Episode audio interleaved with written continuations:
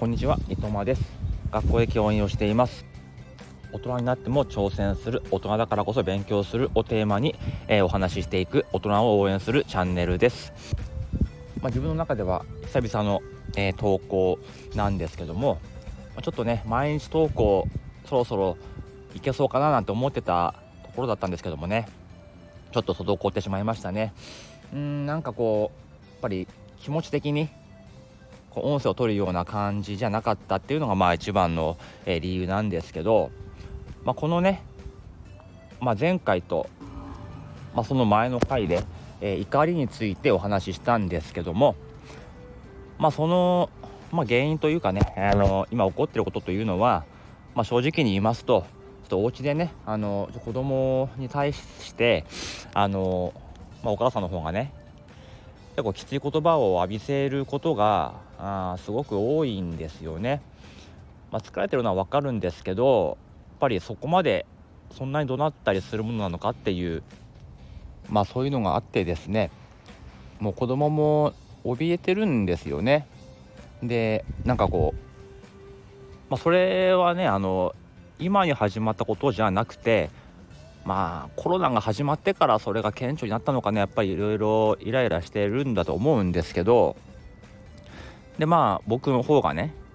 まあ、そんなことで怒ってもとかイライラするなっていうふうに言うとまあこっちにこう今度、えー、矛先が向いてくるわけですよね。まあ、結局その一番やってるのは私なんだからっていうこととかまあねあの怒りに火がついちゃうともうねあの過去の話でも遡りますからあの時あなたはこうだったとかどうだったとか、うん、そんなのが始まるんですよねもう昔のことを言われたってこっちはどうしようもないし、まあ、働く時間も違うので、まあ、何もやってないって言われてもまあそれはそうなんですけどうんもう何も言い返せないというか何も言えることじゃないんですよね。で自分が一番したくないのはその子供の前でその、ね、言い争いをするそれを見せるっていうのがあしたくないんですけどもうそういうモードになっちゃうともう子供が言おうが何言おうしようが、えー、怒鳴り散らすんですよね。で子供はもう怯えて他の部屋入っちゃうしとか、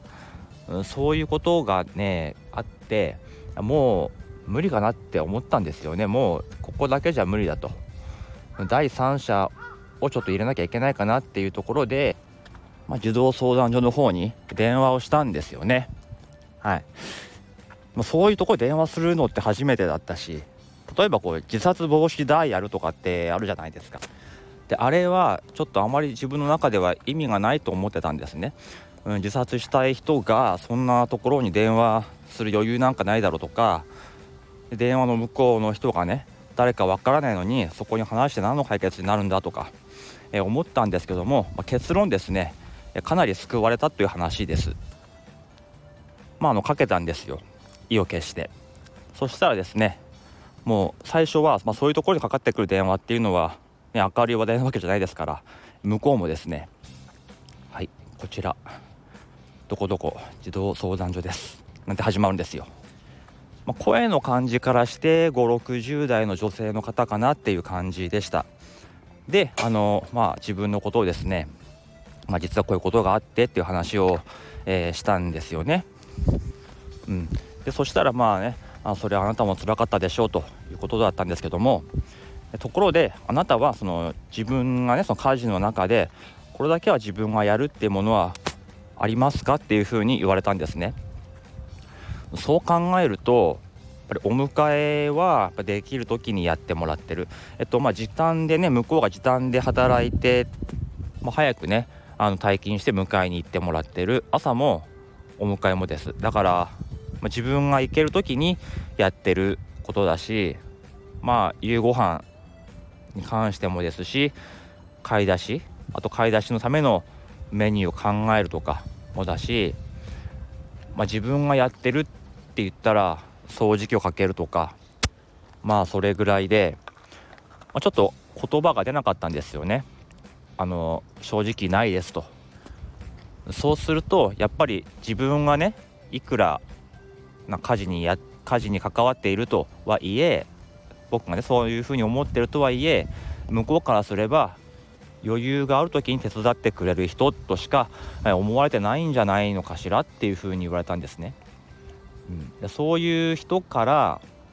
ああだこうだ言われたらやっぱりイラッとくるだろうしで、まあ、向こうは時短で働くってことは給料が減ってるわけですよね。で給料が減ってなおそのお金がもらえないその家事という仕事をしてるんだと、うん、だから相当いっぱいいっぱいになってるんじゃないかって。そこであなたが僕がねあのイライラするなとかもっと心広く持てとか言うってことはパンパンになったその堪忍袋をさらに大きくしろって言ってるのと同じかもよって言われたんですよね。あとはあなたが全く同じ立場だった時にそれ言われたらどうかなっていうふうにね言われた時にですねもう返す言葉もなくて本当にこうその通りだなっていうふうに思ったんですよね。まあ、別にこっちもねあの遊んでるわけじゃなくてちゃんとフルタイムで働いてるっていうのはあるしこっちはこっちでね疲れてるですけどうんまあそれはそうだなと、まあ、もっとできることってあるよなというふうには思ったんですよね。だからちょっとこの、ね、毎日配信とかもですねもうこの時間ね撮ってる時間があるんだったら早く帰って、ね、おむつの1個でも交換しろっていうふうになるわけで、まあ、そうするとねなかなか発信とか、まあ、いろんな挑戦みたいなことできないなって思ったのと、まあ、結局これまでねいろいろねこういう空き時間とかにやってきたものとか、まあ、時間作ってやってるものいろいろありましたけどそれは結局裏でその妻の方がね、えー、何かやってくれてるからそういう時間があるっていうだけだったんですよね。うん、だからちょっとね、うん、生活のリズムというか生活のタイムスケジュール変えなきゃいけないかなっては思います確かにご飯の準備とか送り迎えとかそれをしないってだけでかなり時間の余裕はあとできるんですけどそれで結局ねあのやってくれてる人がいるからあるだけであって別に自分で時間作ってるわけじゃなかったんですよね。と思ってですねあのちょっとうんまあ、イライラしすぎなのはそうなんですよ。どう考えても怒りすぎなのはそうなんですよ。あの教員の僕から見ても沸点低いしそんな言い方すんなよっていうことばっかなんですけどもやっぱりそれをそう言うんじゃなくてそのイライラさせないその向こうの堪忍袋にパンパンになってるものを、えー、取り除いて少し余裕を持たせてあげると向こうのイライラとかそういうのも減って結局あの子供のためになるんじゃないのかなっていうふうにあの言われてですね。まあそうだなってことでちょっとそういうチャレンジこれもね一個のチャレンジとしてやっていくしかないかなって、え、思いました。あもちろんねあの発信は続けていきたいし挑戦も続けていきたいけどもうんやっぱりその分子供とか家事のことをですね任せてた部分はやっぱりあるので向こうの時間をねあのまあ利用してたわけじゃないですか。だからそこはですね反省してちょっと変えていかなければいけないのかななんていうふうに、えー、思いました。まさかねあの名前も知らないねあの女性の方にちょっとねあの泣かされるほどお説教を食らったということでした。相談したはずが、えー、お説教を食らってしまったという、えー、話でした。まあでも後から考えるとね、まあ、9割は9割5分は納得してるんですけどあとのね残りはですねえでもこの自分の辛い気持ちは分かってくれないのかなっていうところはちょっとありましたね。あのまあ、いろんなねあのツイートとか発信を見たんですよそういう子育てとか、えーと、虐待とかまあねあの、まあ、離婚とかでもですね悩んでるのはみんな女性側の意見で男性の人がねそういう発信したりうーんはなくてですね全然参考になりませんでしたね。ねどうしてるんでしょうかね。男性だって悩みいっぱいありますよね。うんありますよ、まあ、そんな感じでね、えー、毎日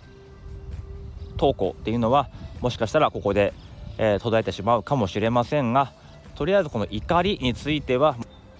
もうね3回も話したらもうあの十分なんで最終回と、えいうことにしたいと思います。でもですねやっぱりね自分の勉強とか挑戦は、え続けていこうと思いますのでまた新しい生き方をしていこうと思います。でもやっぱりね、え大事なのは子供の笑顔ですから。まあそのためにはね、えー、まずそこ第一優先として、えー、生活していかなければいけないのかなというふうに思いましたね。はい。ということで本日はこの辺でおいとまいたします。これからもよろしくお願いします。